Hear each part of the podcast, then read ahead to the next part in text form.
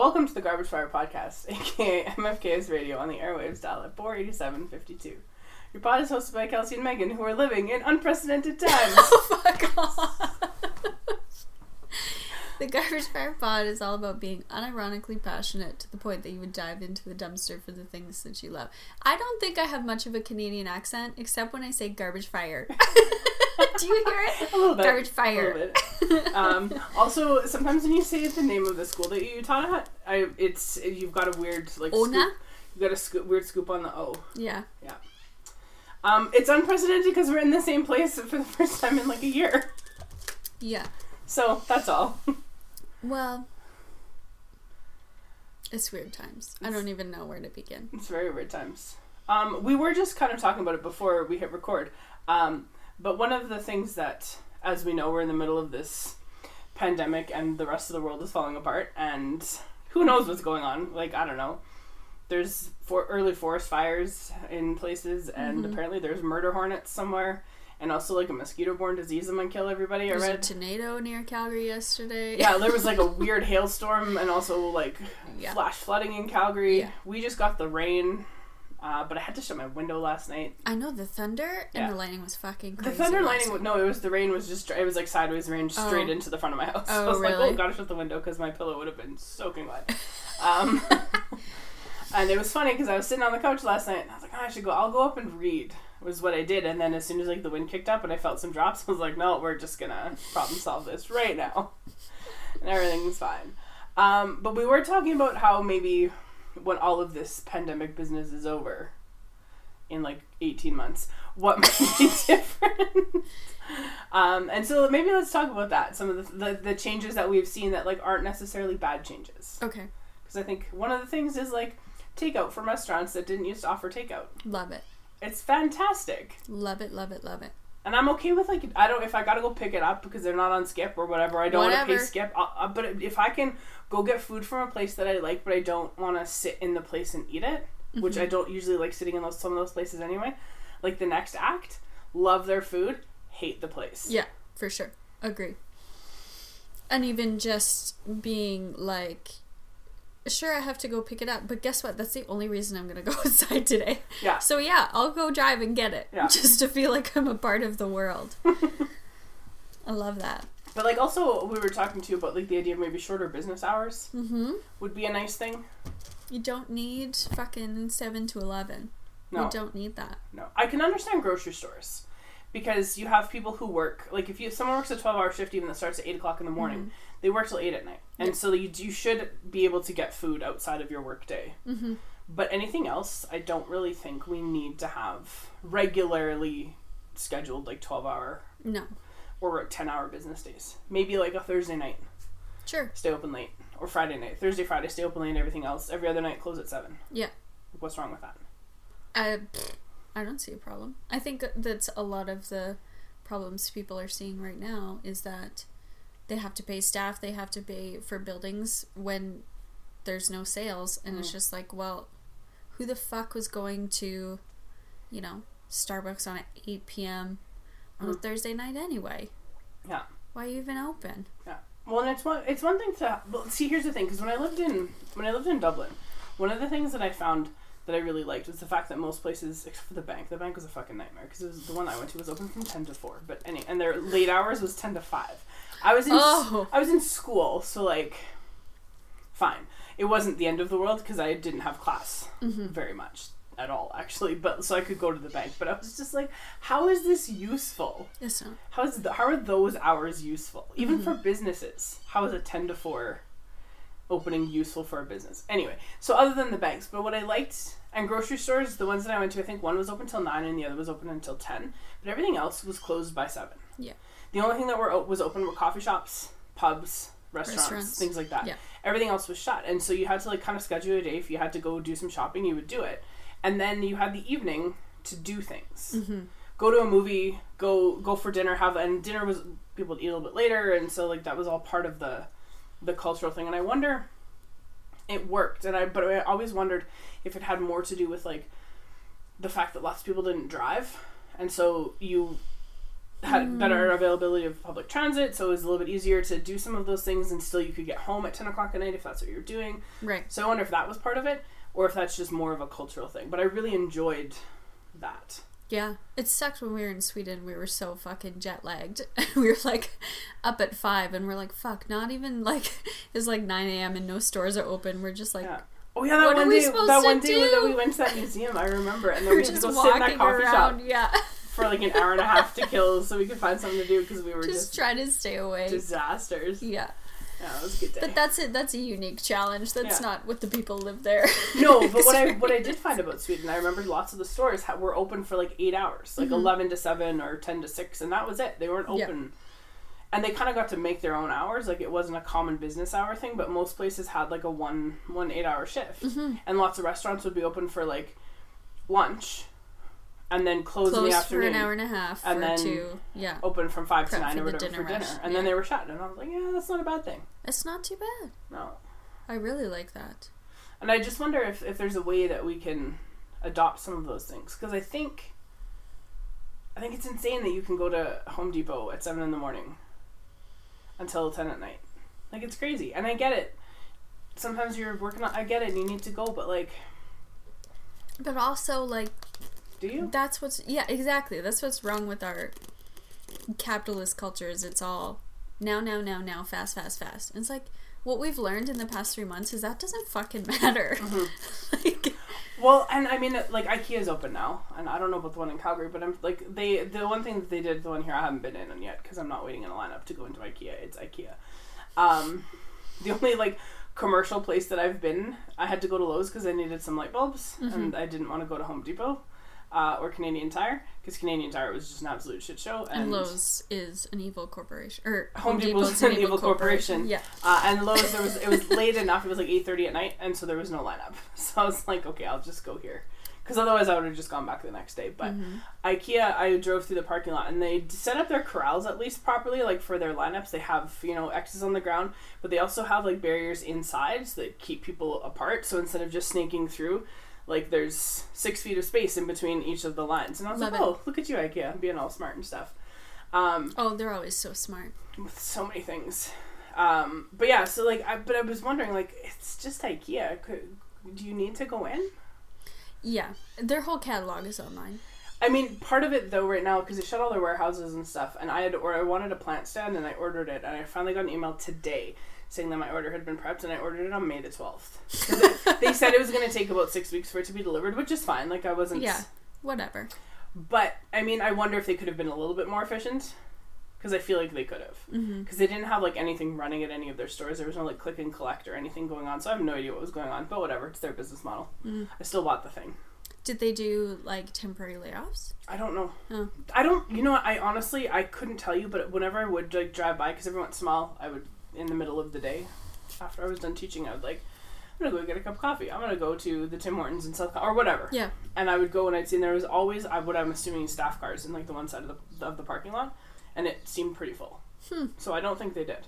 Interesting. So maybe when I go in, whenever I do get there four months from now, they'll have like all new rooms, and uh, maybe they got to do all of those things and rearrange Yeah. their showroom, and who knows? Huh. I have no idea. But it's just I don't know. Do we need to have access to those places twelve hours a day? I don't think so. Or more than that. Yeah. Like, I don't really think, so. I don't think so. The best thing I heard, Landmark Theater says when they open, they're opening on June 26th, is that there won't be anybody in the row in front of you or the row behind you or no one beside you. And I was like, it's my movie watching dream. Oh my god. Yeah. That's amazing. So I'm not sure about their their uh, theaters that have the recliners, just because there's so much space already. I don't, but their regular seating, they're only Yeah. going to sell like alternating rows, and then I think I'd have to double check the story. I think if you buy like three tickets in one purchase, I think you can sit together, but then it, like automatically it means that the seats on the other side Blacked of you out, are yeah. out. And I was just like, that sounds that sounds like how I want to watch movies all the time. Gone are the days of general admission. Yeah, Like, yeah. Thank God though. Do I you remember going to a movie opening night and they'd be like, the theater is sold out. Can you please, if Mhm. there is a seat empty next to you, move in? like, Okay, I used to work at a movie theater and had to sucked. be that person. no! to say the things, and people would get so angry. that you would ask them to sit beside strangers. And they're like, well, I got here first. I'm like, yeah, you did. You know what? You're absolutely correct. They also bought a ticket. Yeah. I don't know what to tell you. But I do remember lining up for movies. Mm-hmm. Uh, and then since I've gotten to the point where I can pick my seats, I like don't go to movies where I can't pick my seats now. Oh, for Unless sure. it's weeks into the run and there's going to be like 10 people in the theater. Yeah. But I and you also show up like ten minutes before the Oh, movie. it's the absolute dream. No more like fuck. It's gonna be so busy. I don't know if we're gonna get tickets. Ah. It I remember going anymore. to see. I'm trying to. So I, I went to see. I think it was the sixth Harry Potter with like Riva and some other friends in the middle of the summer because it was there. No, that was that was the fifth one. But I, we went to see it because we're like, well, I'm in it now, so we went again. And I remember we had brought cards to play in the line because we were in line for like three oh. hours. Oh my god. And so one of my friends stood and was like our card table for a while, and we were like, yeah, because like we didn't have anything else to do. yeah. But I can't imagine, like, I cannot imagine planning my life around waiting in line three hours to see a two-hour movie. Yeah. Oh, for sure. Or even like standing outside a fucking Apple store for five hours to get the new iPhone. Like, go fuck yourself. Just gonna buy it online, man. I don't Yeah. need. I don't need it first. I don't need to be that guy from California who flew to Australia to be the first person in the world to get the iPhone. Like, I don't need to be that person. God. Uh, no, no, I remember that with the movies. But so like those kind of things. The bookstore. I went to the bookstore, and that's where I'm gonna go today. Once we're Mhm. once we're finished here, that'll be my outing for the day. Uh, I also have to go to the grocery store and buy some walnuts. Those Okay. my- my two Brownies? things. Uh, no, uh, modified bread pudding Oh. with carrot cake instead of bread because I have like I had So it's not bread pudding. it is it's the same idea, but I don't. It's a, I'll tell you. it's after. carrot pudding I'll with tell you walnuts. I'll tell you. After. it's like a whole big thing, but I don't want to get into it right now. it was very frustrating. anyway, um, and there can't be any raisins in it, and it's just like a whole thing. So, anyways, uh, no, I so I'm gonna go to the bookstore. When I went the last time, there's a hand sanitizer station right when you walk in. There's an employee right at the door.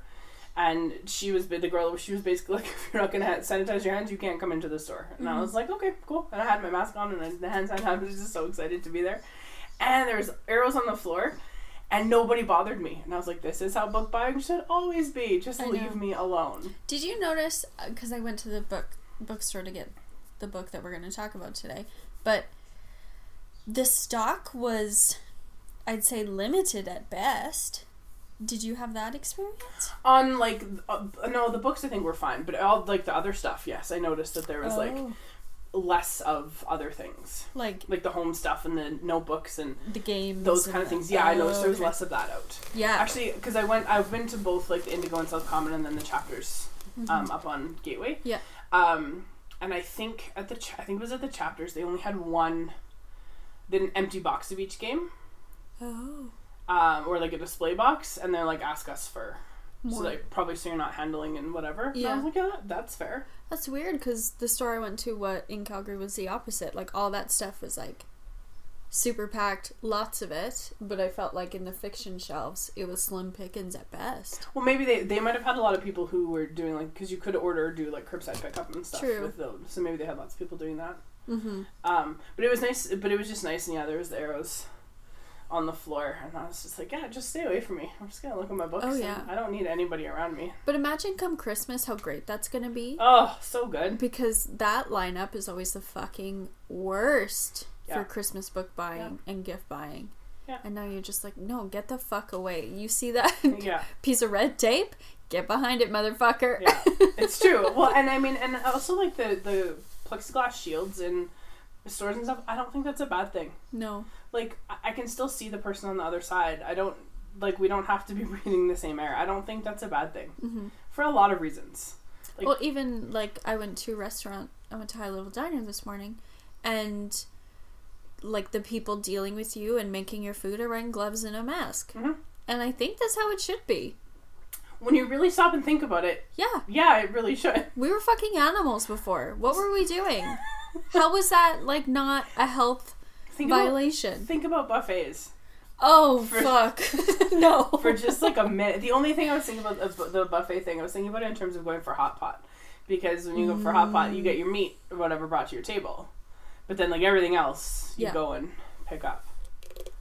because you get to kind of build your own whatever. But I was, yeah, like how did we ever think that was okay? I don't know. How did we ever think that like a candy bowl on the table was okay?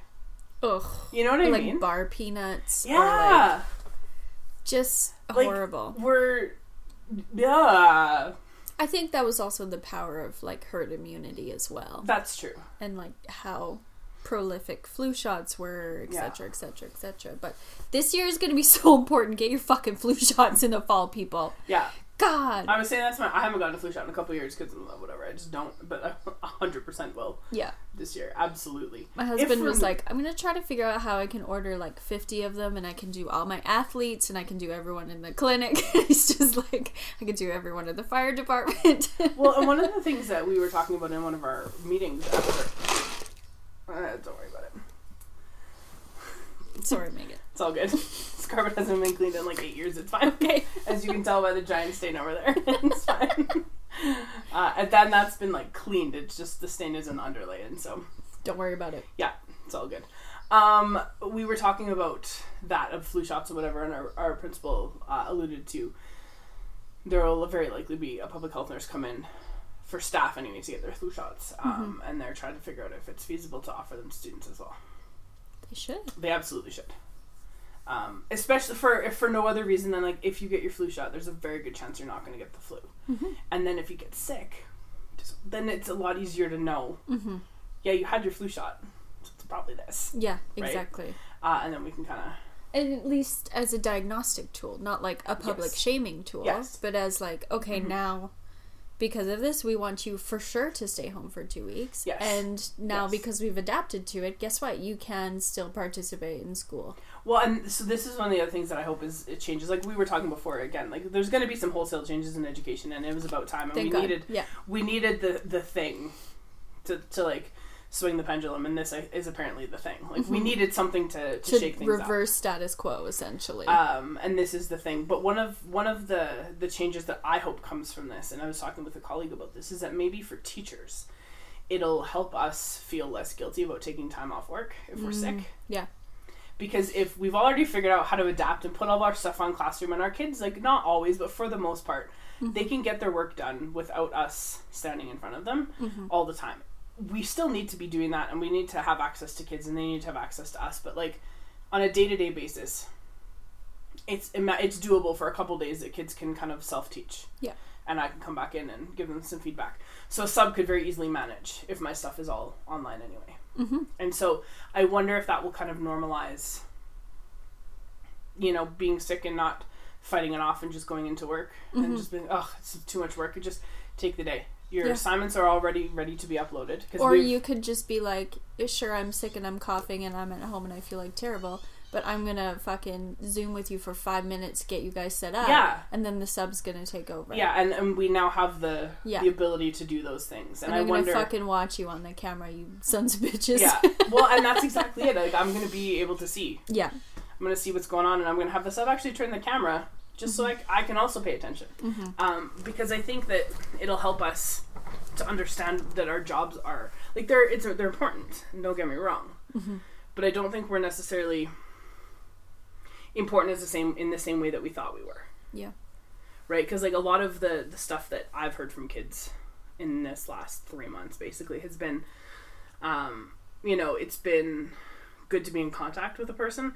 The work is the work, right? Mhm. I had meetings with two of my classes Monday, Tuesday, two of the longest days I've ever had in my life, and it was only like maybe five hours of talking. It was just so exhausting. And basically, I, w- I asked them, you know, how did this go? What was the transition like? How, do, how did English compare to your other classes for you in terms of Mhm.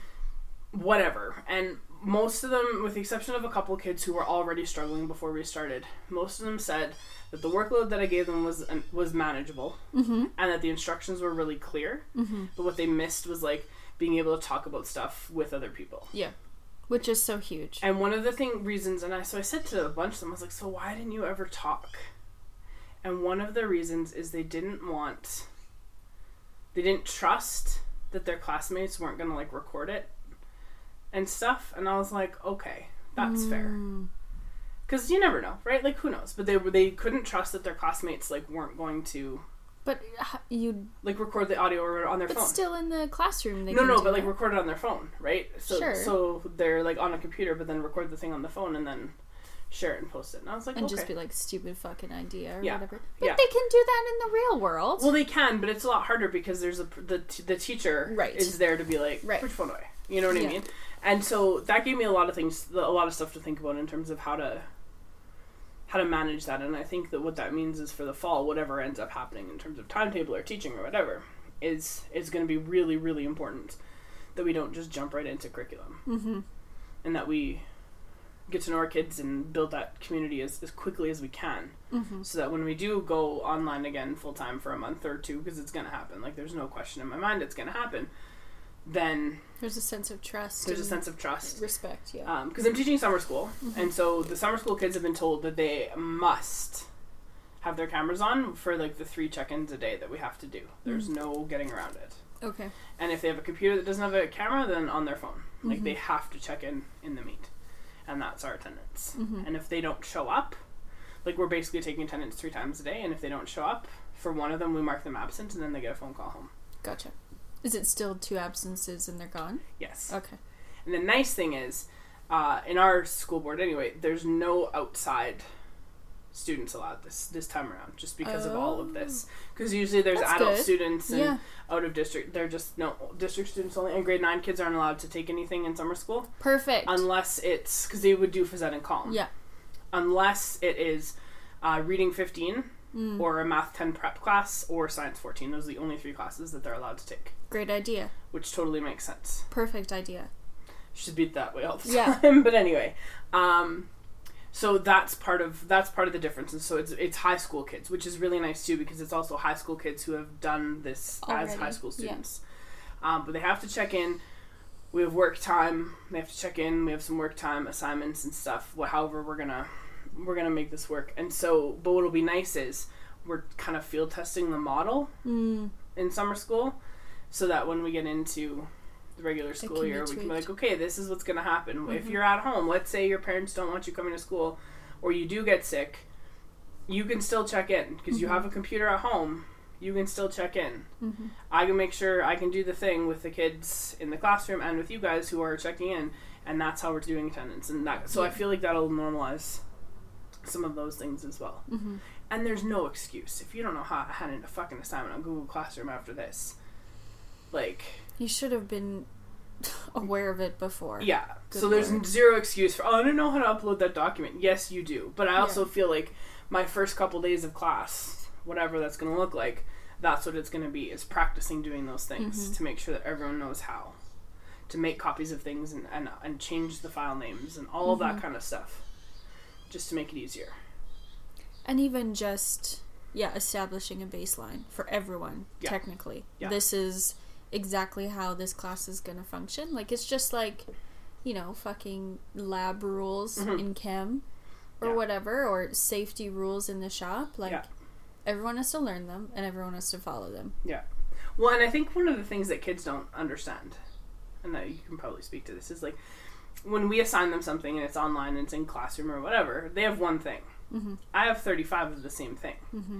And I need to know that you know what you're doing. like, I, I need to know, like, I need you to turn it in. Mm-hmm. I'm not looking at it. If it says it's missing, if you haven't handed it in yet, I don't care if it's finished. I'm not looking at it. Yeah. Because it doesn't show up on my little turned in thing. Yeah. I don't see you every day to remind you about it, so it's your responsibility Mhm. to turn the fucking thing in. Mm-hmm. And I feel like they don't quite get that Mm-hmm. sometimes. And so I feel like having some of those procedures set out will be very helpful. Yeah.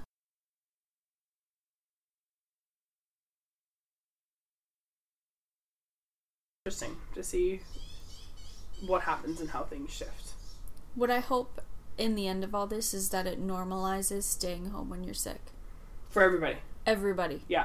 Stop going to fucking work. Well, and I wonder, sick. and like, and in terms of labor policy and stuff, like with actual paid sick days Yes. for you know, like mandatory paid sick time. It's a it's ridiculous, especially if it's with COVID. If you're positive, that's two weeks. Mhm.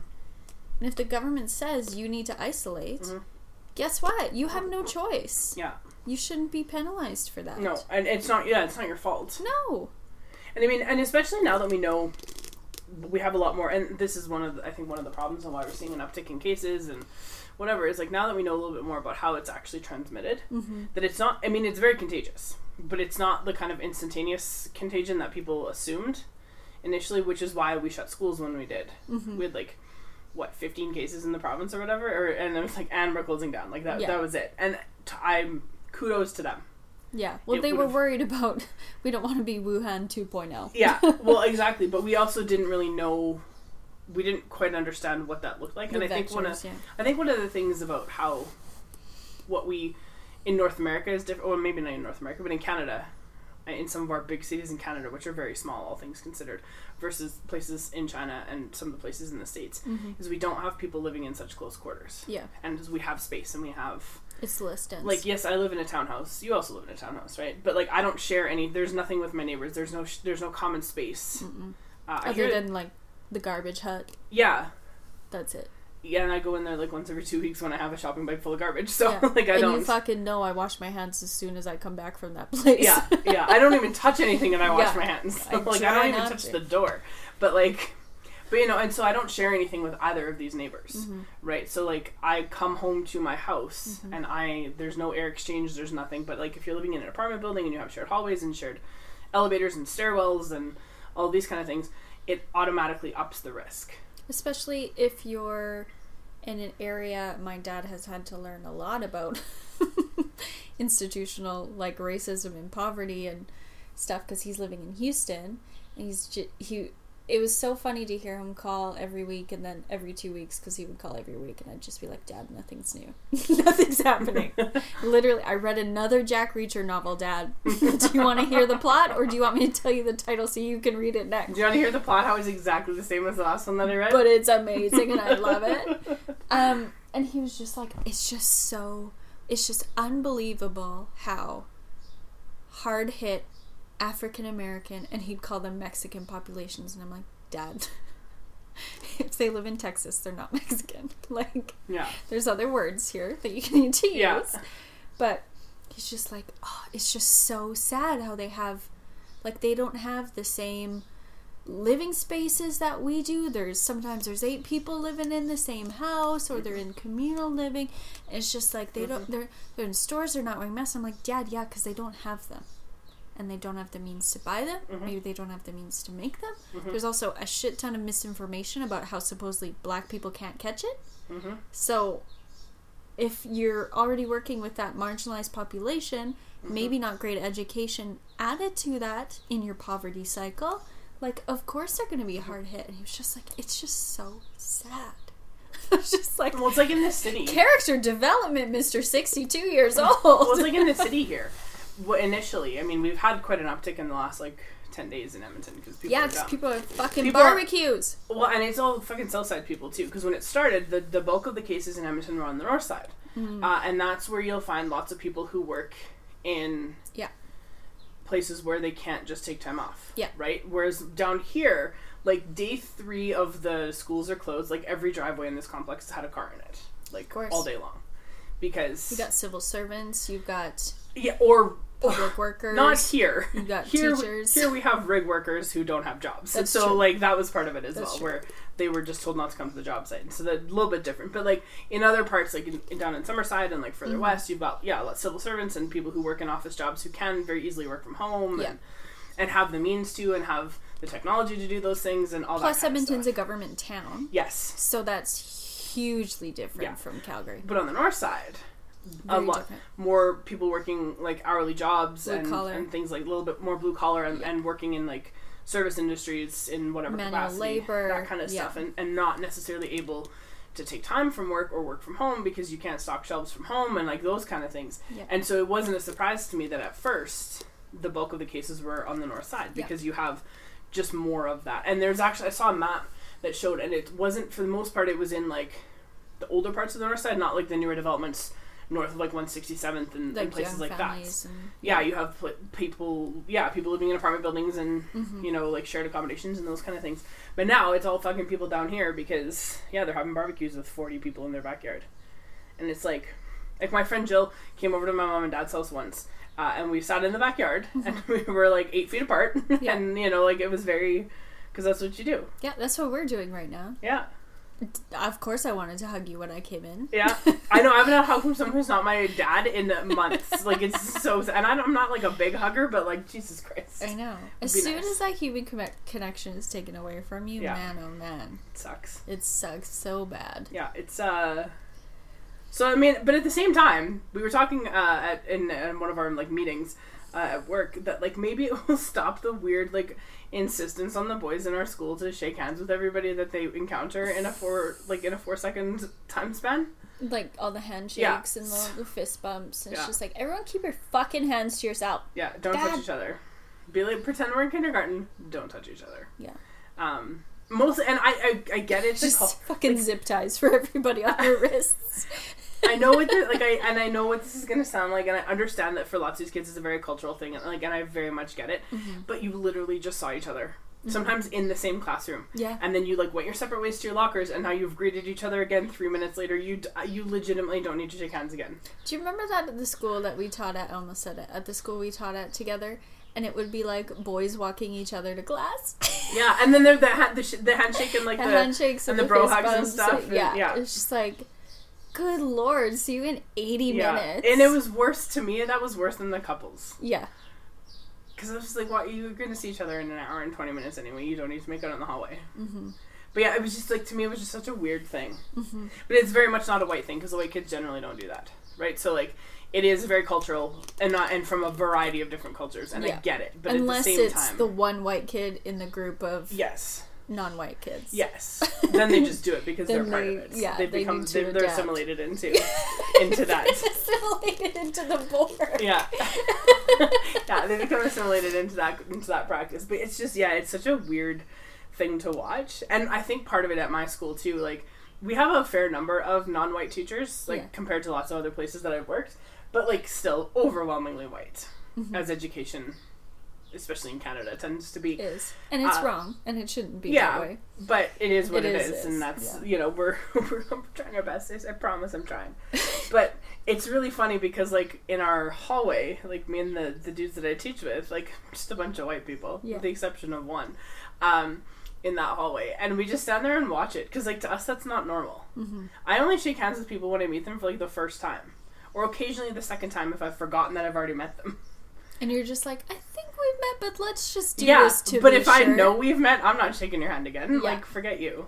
I don't want to touch your like weird limp fish handshake anyway. But like, that's that's an entirely separate thing. But like, we need to eradicate handshakes. yeah, Just weren't they? Wasn't handshakes? Didn't that become a thing to show that you weren't armed?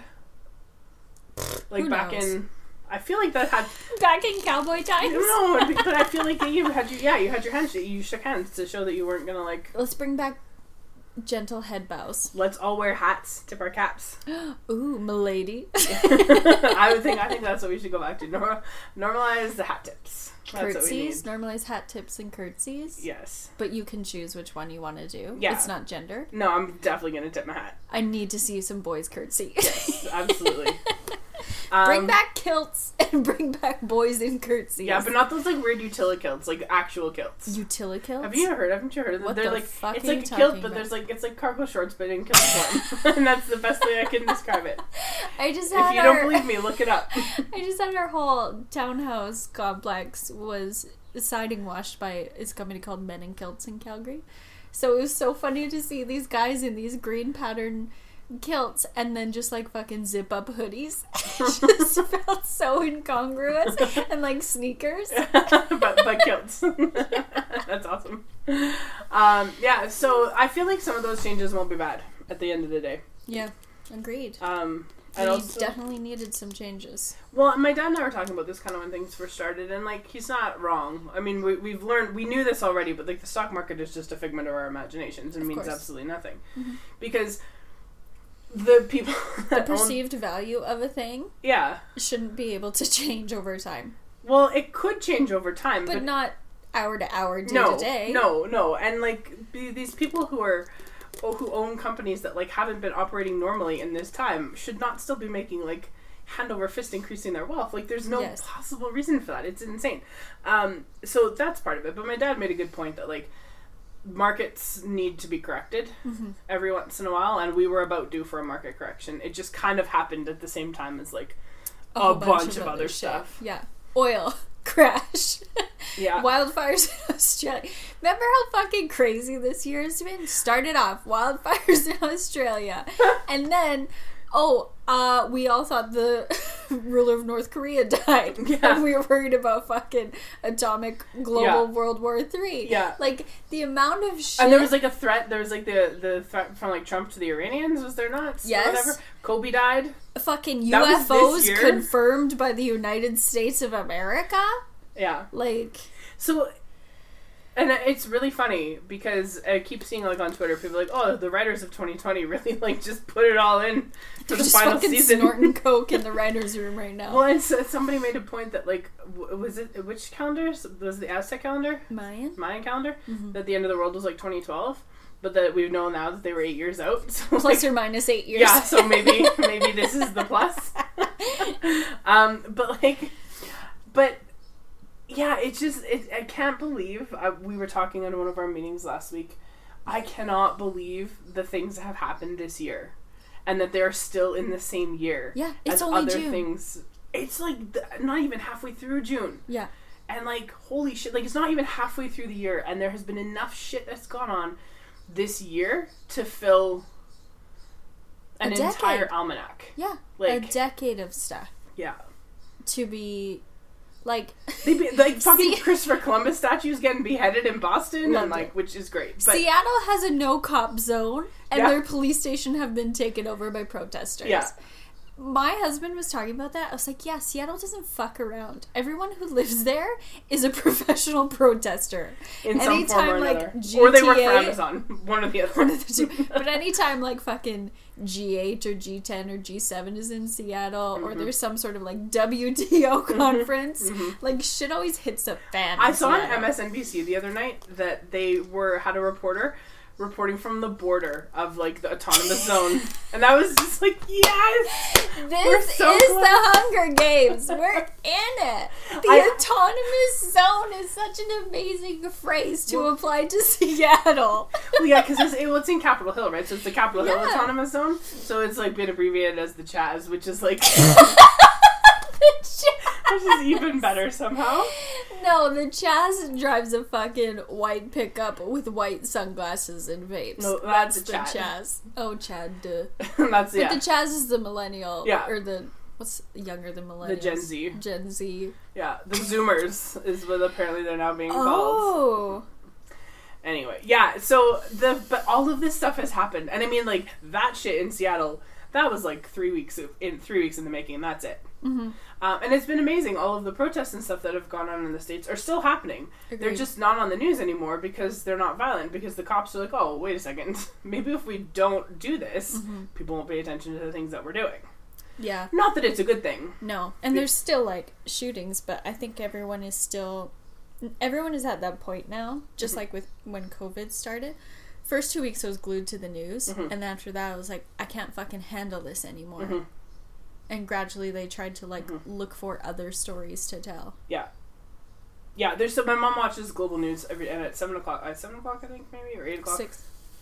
They have no, they have like a special COVID something or Oh, other, like yes, every yes, day. yes, yes. But it's interesting stuff because it talks about like in, the first little while it was very much like oh god we're all gonna die, and now Uh-huh. it's a little bit more like here's how things how people in particular situations have adapted, how companies are adapting, and this and this and this, and I think that that's like kind More of helpful. interesting. I Um, I appreciate now, and I wish we had this before, how many.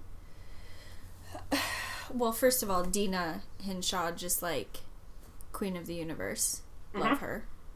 If she, can you imagine how well this has gone with her in charge and her calm and organized and compassionate and empathetic Mhm.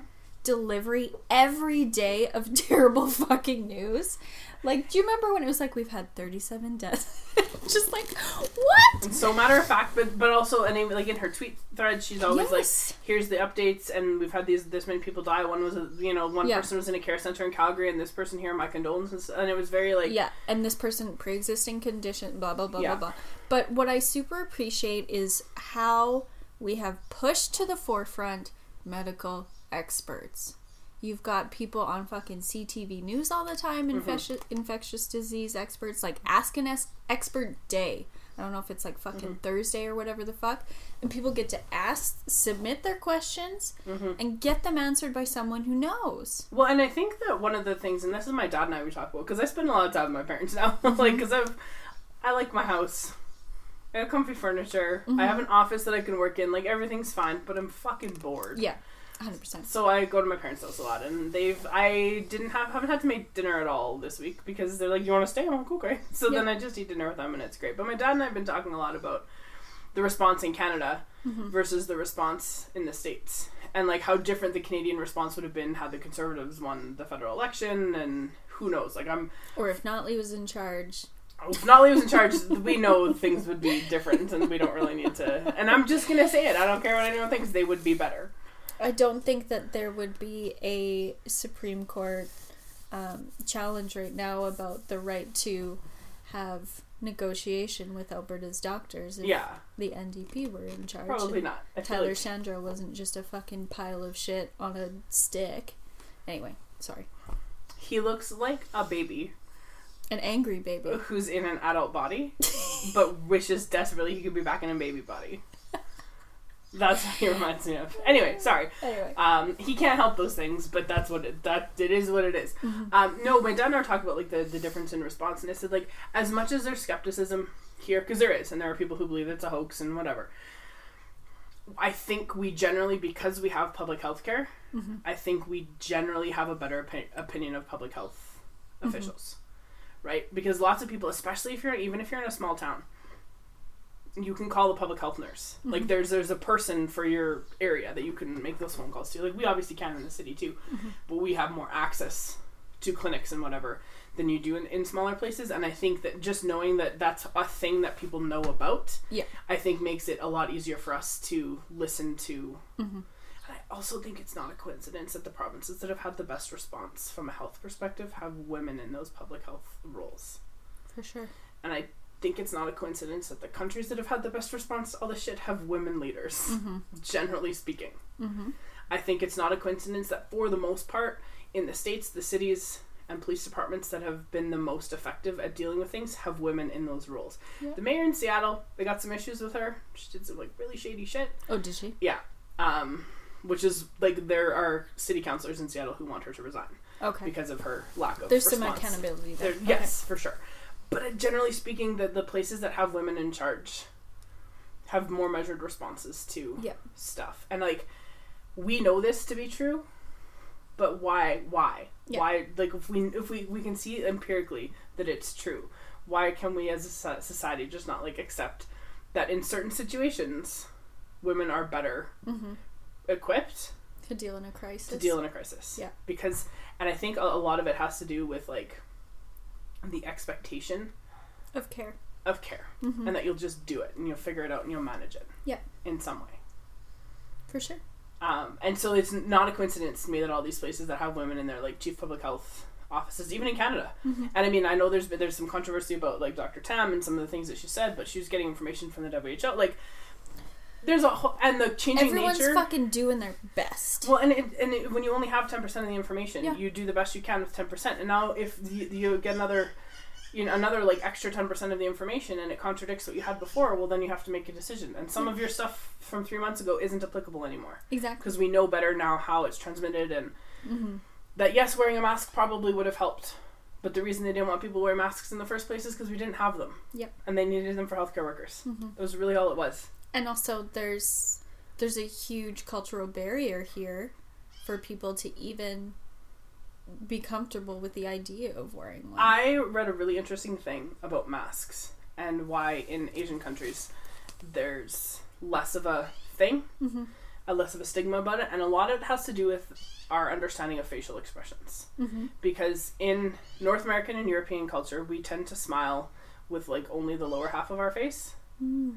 We don't tend like, especially when it's disingenuous, uh, we don't tend to like smile with our eyes. Mm-hmm. Whereas in in lots of Asian cultures, that's really a part of it. And then somebody basically broke it down. It's like, yeah, that's why the North American like emoji or whatever for the for uh, a smiley face is like a colon and the, Oh the yeah. smile, and then it's the and it's, it's because it's an eye thing, and so you you can still distill a facial expression yeah, with the mouth covered up because there's so much more emphasis put on the lower.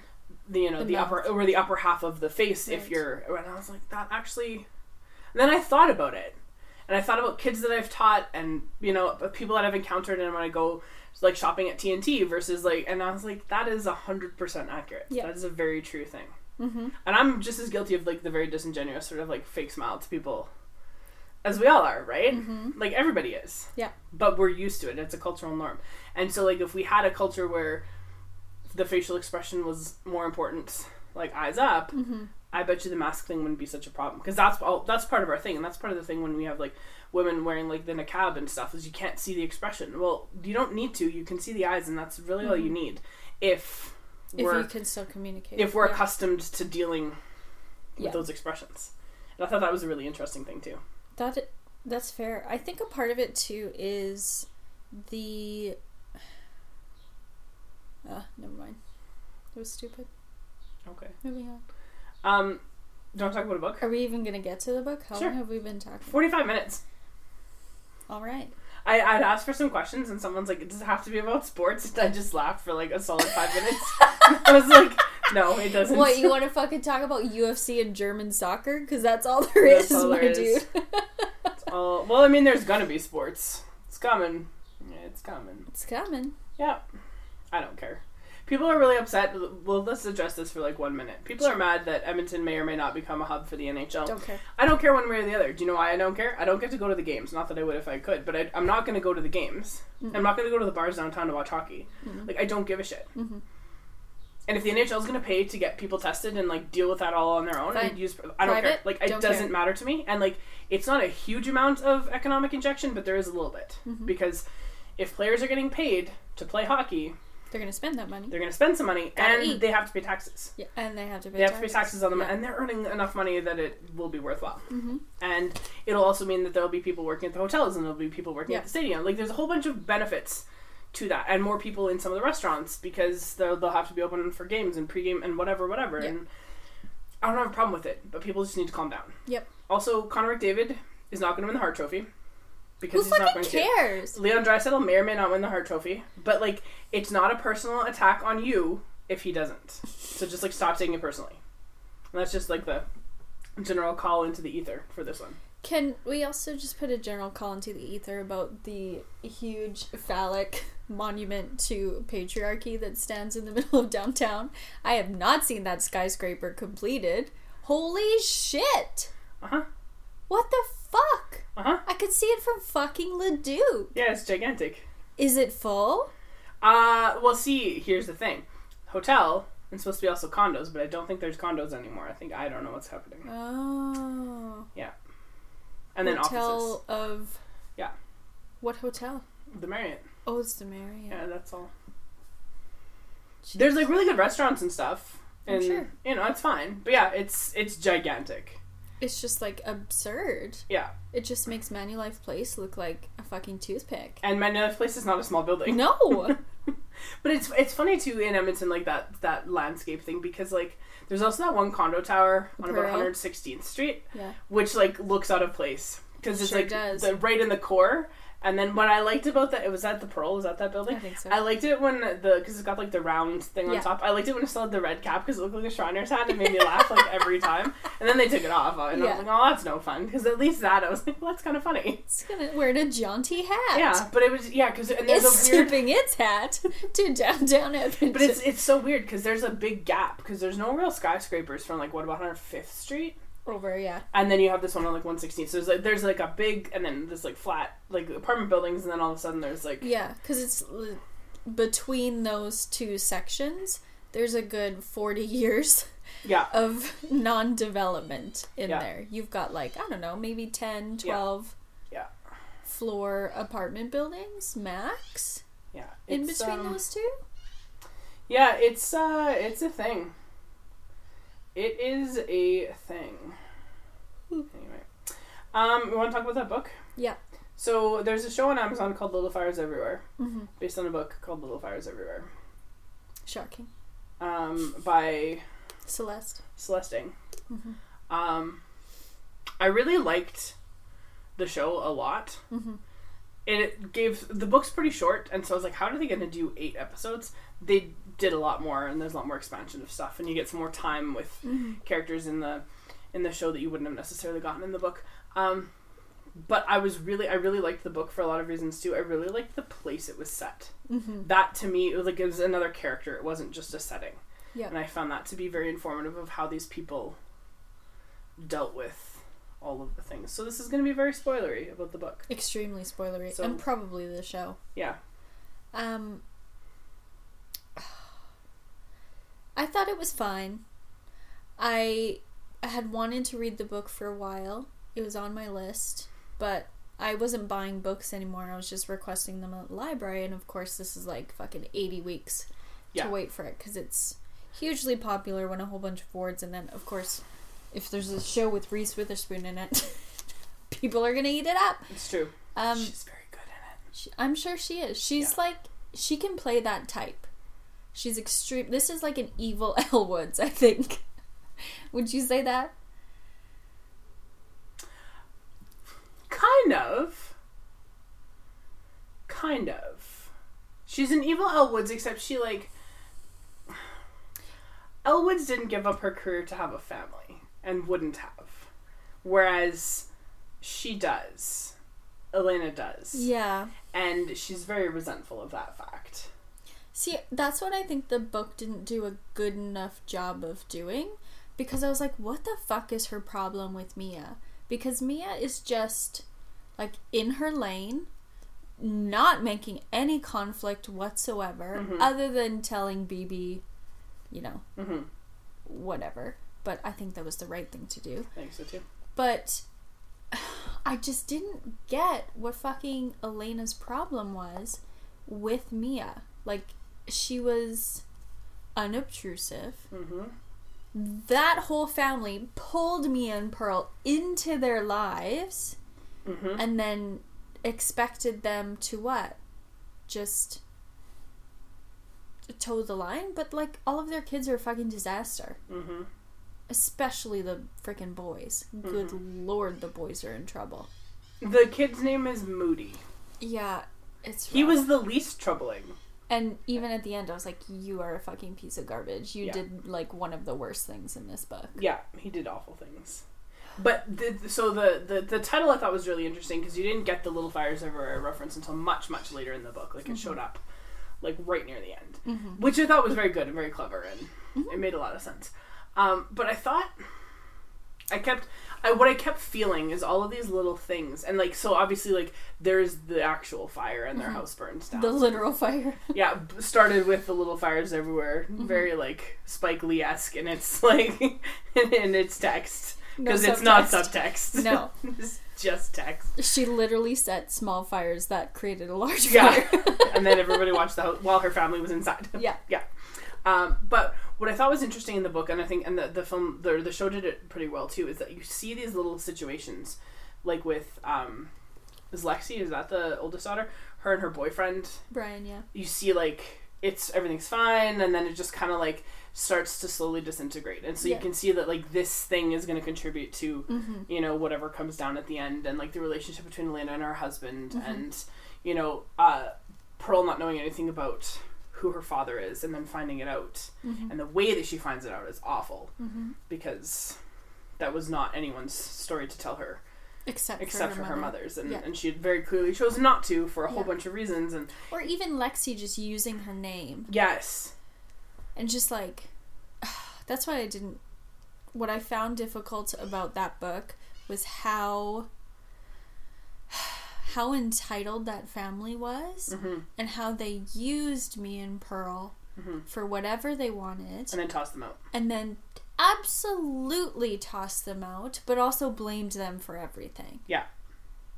Yeah, that like if Mia hadn't come into their lives, none of these things would have happened. It was like, but you fucking invited her. Like, you, a, you let her rent your place, and b, And you did it out of some like selfish sense yeah, of do gooding Yeah. that made you feel good to do good because you knew it was a thing to do good like it was Yeah. so yeah, performative. Yes, it, and so the thing that I think was really interesting in the book and the description, because it's set in a suburb of Cleveland called Shaker Heights, which was like one of the first planned communities in the mm-hmm. U.S. One of the things I thought was the most interesting was how those duplexes were built and designed. That they only had one door, and then you had your upstairs apartment To look like to look like a normal single, a single family dwelling and Yeah. i thought that that was very very emblematic of all of these like rich people in this town Mm-hmm. because there's there's a, an understanding and a recognition that not everyone who lives there has the same status Mm-hmm. and so there has to be these places that they're renting and whatever or Mm-hmm. maybe they've bought half of you know Yeah. or whatever but they couldn't afford the big house Mm-hmm. but we still want to make everybody think that if they drive through that everyone is well, off to do, and all this has kind of their stuff own home. It's also yeah the difference between what's going on inside your home and the perception of it to other people. Well, and like, and, and so like Elena, the last name is Richardson, right? Yeah. There, that family was just. a- I mean, the father, he's the best of the bunch, and Yeah. he's just poor Bill. He's just trying yeah, to manage all of these disasters in his life. and he even is shocked and surprised by the results of the case. He's like, I don't think that was the right decision. yeah, I mean, he does his job. He's a lawyer. He's Yeah. he's he has to do what he has, has to do. hired to do, But and, also, he has to do it out of duty to his wife and Yeah. this, their status and all of this kind of and stuff. their friends. and and he but he knows he knows deep down It's not good. it's not the right Mm-hmm. decision. So that little weird subplot, but I think I feel like that tied the two stories together. It tied like Mia's story with Elena's story because Elena can't stay out of anyone's Mm-hmm. Nope. business. Nope. But also she can't stay out of her own way. hmm And so her investigating Mia's backstory with under the guise of this other story Mm-hmm. with this other abandoned baby and whatever, I think gives Elena the idea or the sense that she's doing the right thing because Yeah. there's something weird about Mia and she doesn't can't quite figure it out. Mhm. Um, Because she's an artist, yeah, and she's an artist and a nomad. yeah, she doesn't conform to the shaker lifestyle. Yeah. And I'm curious what your thoughts are about the. Because I don't think it's dealt with very directly, but the racism subtext in that book. Because it doesn't specifically say that Mia and Pearl aren't white, But it doesn't say that they're black. but it doesn't say that they're black, but it doesn't say that they're white. No, Like the the physical descriptions are very slim, but it's always like black fr- or brown frizzy yeah, big hair. yeah, Is essentially how each of them are described, And and, gorgeous, and beautiful. and gorgeous. Yeah, but yeah, there's no. It doesn't say that they're. That they're so it's funny because I knew that Kerry Washington was Mia, Mhm. and so then when I read it, I think I had that in my head, so I don't think I noticed it as much because I already had. I was like, this the is who this of the is. actress. Yeah, But going when I thought about it after the fact, I was sort of like, yeah, that is weird. mm-hmm. That's a that's an odd choice. Like, not that there's anything wrong with it, but the book was very explicitly. because like The we, book was very explicitly not explicit about that. yes, The only person that we know for sure any kind of like racial anything is Bebe and Yeah. her daughter. and, we Mr. Lim and Brian. downstairs, Yeah, and Brian, Brian. yes, Which, but but Brian is talked about as being black, which is Mm-hmm. why like like Mia is like ethnically ambiguous. Mm-hmm. Um, but I think the implication is that which I guess in my reading of it maybe. Knowing that Kerry Washington played her, I didn't really think too much about it. But I think now one of the reasons that Elena might have been as suspicious as she was is because Mia wasn't was white. Like, do you know what I mean? mm-hmm. Like, what is this white woman doing? mm. as an art. You know what I mean? Whereas Like Elena's in her yeah, little not fitting into this box. yeah that I've been born in and raised in, and yeah I also thought it was really interesting how they, in the stolen baby B plot, um, the interrogation of the people trying to adopt the baby that was abandoned, the lawyer for the mom, Bebe, grilled the potential adoptive mom about like so what have you literally done mm-hmm. tangibly done to say that you're going to respect and encourage and cultivate this Chinese baby's culture in your home. She's like, I bought a panda. I, well, we read this book, and he's like, he's an Asian lawyer, and he's like, I've read this book. They fucking wear triangle hats, and they've got fucking chopsticks. Like, you think that mm-hmm. that makes you the best parent to respect the culture? Mm-hmm. This racist depiction in a children's book? Mm-hmm. And she's like, well, she really likes white rice. It's like, go, boy! Yeah. The fucking Well, and it was, uh, I'm reading it like right now real in rough. the middle of like all the Really like, rough. oh boy. But I also, but I think too, like the author that she's from the town, like Mm-hmm. so. This is it's not. She says she says that the people aren't real people, but like there are.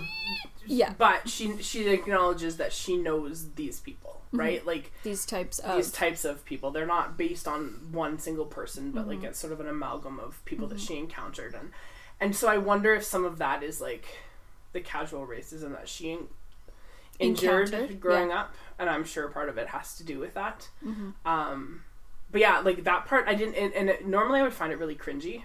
Like if a white author had written it, I'd be like, "What are you doing?" Yeah. S- But because it wasn't, I was like, "No, I, I can work with this because I get the point that she's trying to make," which is why I thought it was interesting that Mia and Pearl's ethnicity was ambiguous. ambiguous. Yeah. Because yeah, Mr. Lim, very clear. Brian, it's very clear. And I mean, they make jokes about his family being like the Huxtables, Yeah. Right? Which is again in this time period. Any, Yeah. any like Cosby references you want to avoid. Well, maybe not like Claire Huxtable. She was probably fine. She's probably fine. She's Yeah. probably lovely. Yeah, But, but but but I, but I mean, they make he makes he mm-hmm. jokes about his parents being like Yes. the Huxtables, mm-hmm. and it's very clear that he's black, and like mm-hmm. and so I think and I think part of me gets the sense that the, the daughter that Lexi's like interested in this relationship with him, not really because she loves him all that much, but there's like that novelty of dating a black boy, Mm, but he's also very bright, right? So he's like, you know, he's going to university. he's going he's going to His Princeton, man. Like yeah, they're his parents are extremely yeah, wealthy and educated and and whatnot, which separates him hmm and puts him into their communal status. Yeah. But what I found was really interesting about the whole depiction of race was how in that like courtroom scene, it's super brief, Mhm. but the how that lawyer ripped apart the concept of only a rich person can be a good parent and make good choices yes, and they criticize and say, "Well, how? Why would we give this baby back to its mother, who um, it was malnourished, like left abandoned on a fire station steps, mm-hmm. this and this and this and this and this?" And he's like, "Well, she came to Cleveland." With this man who she wanted to marry and mm-hmm. all this stuff, he abandoned her. She barely spoke English. No one would give her a job. Like he walked through every single step of why the circle of poverty mm-hmm. happens to people like this person. why she made what at the time was the best choice, choice for her and for the baby, and the baby, and now she can fix it. Yeah. And and why can't we let her? why can't we let her do that? And how this person who has no fucking clue about the upbringing this mm-hmm. baby would have had is saying, No, I can take care of them because they will have everything they've ever wanted. Is that the best choice? Mm-hmm. That I thought was a really interesting part of that book because it was so sectioned Yes, and brief yeah, and just as limited as the discussions of race and racism, but mm-hmm. that's class right there. Well, it was interesting too the the whole notion of of the treatment of race and like with the show, and you have Kerry Washington portraying Mia, and she's very visibly black, Mm-hmm.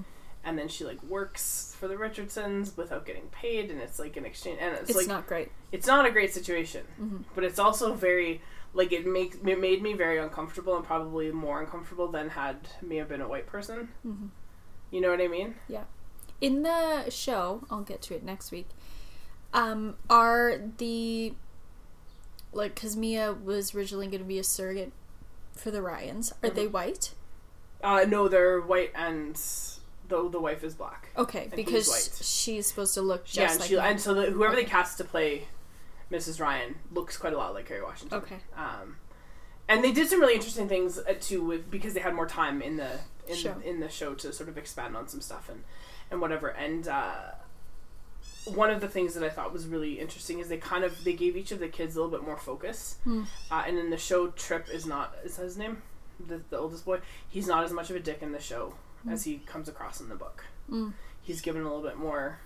He like of all of those four kids. Well, Izzy's like a separate entity. We need to talk about Izzy. We'll talk about Izzy in a minute.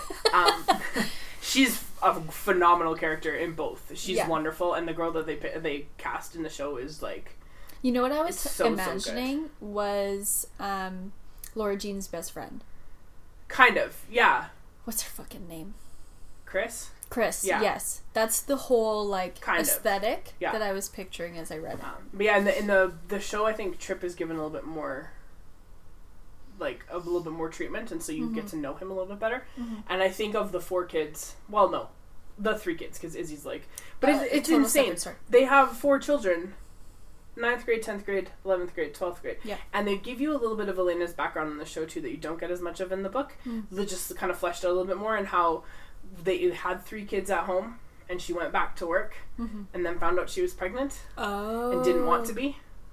Okay, that's not what the book No, says. no, and so that's Okay, because that makes so much more sense. Because in the book, like, the pregnancy with Izzy was so difficult Yeah. and she was super sick when everything happened. And the book portrays Elena as being so protective Mhm. over Izzy to not let her do anything. no. In the show, she's like openly resentful to her Okay, daughter, 'cause which that makes, so much more so sense. much more sense. I was like, Yeah. if that's your precious thing that you're worried of being hurt, Mm-hmm. there's no reason this kid should be rebelling like that. Mhm. Like to Mm-hmm. that extent, and why you're so mad at them all the time. Yeah, no. In the in the show, she's like openly hostile towards her daughter. Okay, that makes so Um, much more sense. and which also makes sense why, and it works better why Mia connects with her so much better. Mhm. Um, and that's a really nice like in the show. It's a very nice tender relationship too. But one of the things I found with with Trip is that I think of the three, he's probably the most normal. Yeah. Like by far, Mm-hmm. like Moody, He's gonna be a men's rights activist in the Moody future, for sure, for sure. he's so mad. or an incel, yeah, absolutely. and or an incel. because he definitely read that situation very wrong Mm-hmm. and then got mad at Pearl for sleeping with his brother Mhm. when like You if you were Pearl done if you were anything. Pearl you'd have fucked Trip too like But also, Moody, you haven't done no anything. no just because you claimed her as your friend doesn't mean you get to claim anything else um yes Ugh. oh I know uh, and I, I also think that Trip's like past and like sexual history is not nearly as prolific as his brother seems to think it is. Mhm. I think that's the, kind of the other end. I think in the show kind of highlights that a bit. Yeah. But he's very much of the three older kids the most normal. Yeah, and I think wants- he hides how sensitive he is. and wants out of that Yeah. whole thing as much as possible yeah, because he's just like second to how badly Izzy wants it. Yes but i mean of the three Yeah, that's yeah, yeah. you know but like because like lexi she's gonna go and she's gonna go to yale and she's gonna do all these things She's and- gonna be a mini Elena. absolutely like she's gonna get her her ivy league education but then she's going to end up you know Yeah. barefoot and pregnant at 23 Mhm. because that's what's expected of her and she's Yeah. gonna come back to shaker and probably live in the in the apartment upstairs until for you know and whatever whatever but trip i think wants out of that because i think he sees he sees it in his sister that he doesn't like it he sees what it Mhm. in his parents and so he has this like big persona that But why do you think that is a lot more that's more persona than it is a real person right? Yeah. Why do you think Moody seems to be the only one who defends Izzy though? In I- the books, at least. I think. Well, I think. I think ultimately he he defends her a little bit more in the in the show as well. Like he he pleads with her to, you know, and he tries. He's like, look, yeah, it sucks, Mhm. Like, can you just can we just get through this? Mhm. You know, I'll help you. Or what? Like, and he tries really hard with that. I think it's just because they're the younger two, and then because he's only he's just a sophomore, right? And. Yeah. so and he's and I think he feels a little bit left out because like Trip's also a really good athlete, and and Lexi's going to an Ivy League school, so there's like that, and then Moody's not quite Mhm. there yet, and so I think he feels a little bit more. He's the literal Mhm. definition of his name. Yeah, absolutely, and, and I think he's trying to find his way through. Mm-hmm. And and like it, it doesn't really come across in the book, I don't think. But the guy they cast in the show, it looks to me like he had like just gone through through a growth spurt like not that long ago. So he's kind of a little bit gangly and what. So I think that's part of it as well. Like he's okay. and he's he's nerdy, but not in like a super smart way. Yeah. He's nerdy in like the late 90s likes d&d kind of way and so like which is not a cool thing and so i think that that's part of it too and where izzy's like doing her own rebellion thing and getting attention for it he's not But also, every time Izzy did something, no one would ask her why, no what the situation was. No. And the one time Mia says, So what happened? and Izzy tells her, I'm like, You did exactly the right thing. Mhm. Like, of course course, did. that teacher who's a fucking alcoholic yeah and was picking on this girl who would never say a word. Yeah. Like, Yeah. for you to stand up for her was the right thing to do. yeah oh yeah izzy's not a bad kid let's talk about her Okay, go she's ahead. fascinating She is. so she's in ninth grade she's like 14 hmm she doesn't fit into her family at all. And in the show, it's very clear that her mother hates her. Mm. Her father doesn't, but her mother does. And like Bill tries his best to like Support. to support her as best that that he can, Mhm. but it's really hard because he's got this wife and these three other kids that like actively kind of you know are against her. Mm-hmm. Uh, and so there are times where he's just like, just do the thing, is he Like, just I know, but can can we just just do it, and we'll we'll deal with it later. Mhm.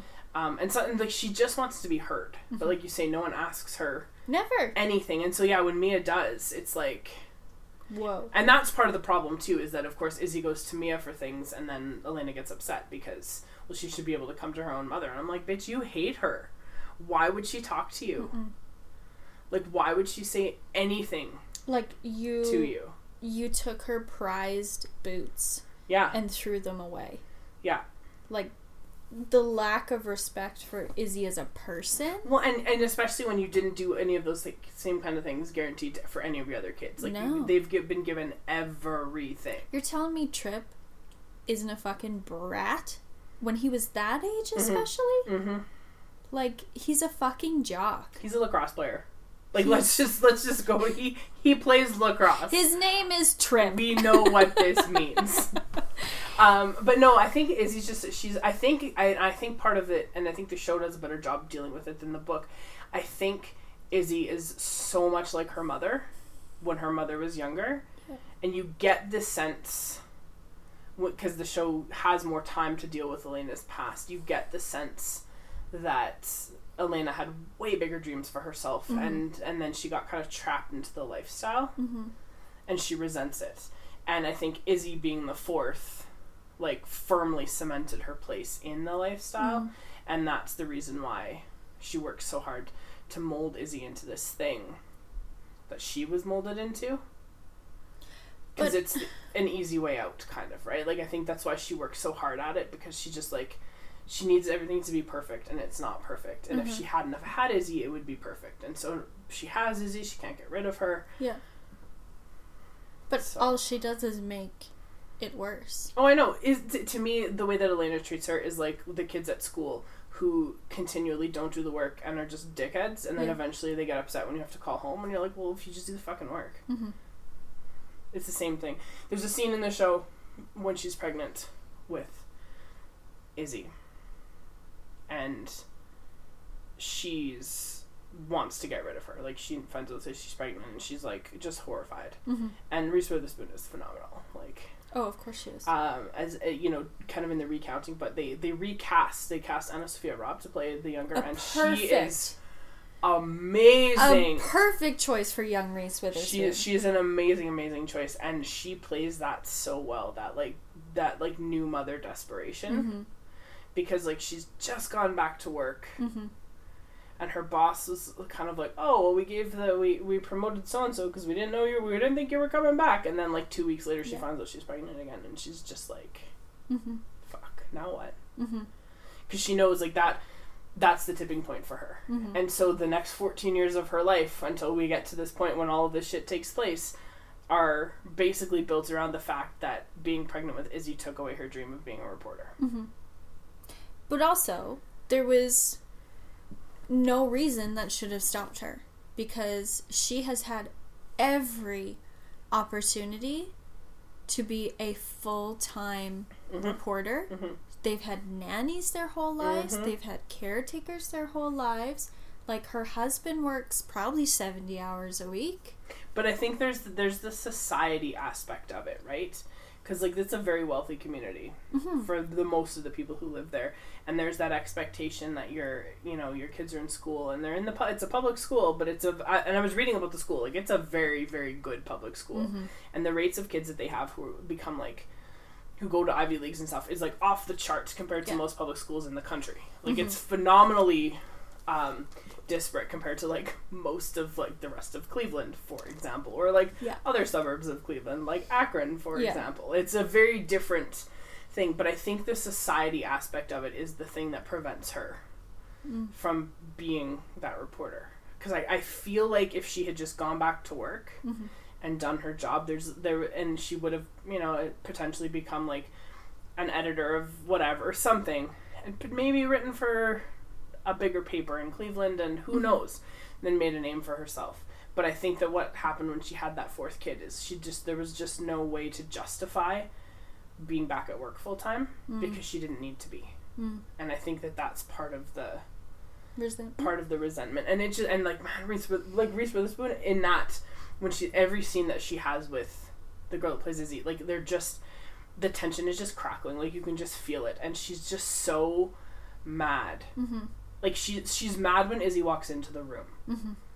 because it's just like for her it's just that reminder of this thing and so I think that's why she spends so much time digging into Mia's past and fighting for her friend to like have this baby Mhm. because she wants to dig into Mia's past to figure out like what's the weird thing about it. There's something off about her, Mhm. and I'm gonna rip her world apart, Mhm. like she's ripped mine apart. And part of it is ultimately because Izzy finds more comfort in Mia than Than she's herself. ever found in her own mother. Yeah. But it's of her own doing. Of course it is. Of course it is. But like you imagine, can you imagine four kids within like four years? Like, because that's essentially what they. Yeah. Like that's insane. Like Bill, come on. Yeah. Take a night off. Well, and I mean, I don't remember in the book if it's like as fleshed out as this, but like her life is regimented. Yeah. And there's this wonderful scene in the show where she's pouring herself a glass of wine and she pours it into a measuring cup first and then into the glass to make Oh sure. yeah, they talk about and, and that. it's and, and Yeah. she does it like and the way that she done I don't know how many times she had to practice it to do that but like Yeah. she had poured just a little bit out she poured back into the bottle and Yeah. had her four ounces only and like yeah, that and they it's talk so about and their and their se- and their sex life is like Mhm. two days a week and then one of Two days a week I think yeah I think after four kids. I want to say it's Tuesdays and Saturdays. Great days. I think it's Tuesdays and Saturdays, and then the one time uh, they they were going to, and then she took so long getting ready that it was like after midnight, and she's like, mm, "It's Wednesday." Like it's very like she's that, it, it- which was amazing. Like I was just like, "Holy fuck, lady!" Like Jesus, take a pill. Um, but like that is her life, Mhm. and so she has this thing in her life that she can't control, and then she has this tenant in her life that she can't control. And it's not that she even wants to control Mia, but I think she's like openly resentful of Mia's lifestyle as well. That Mia can just like, with her kid, Mhm. just pack up and go. And her kid is fucking smart Yeah. and polite. And well adjusted yes.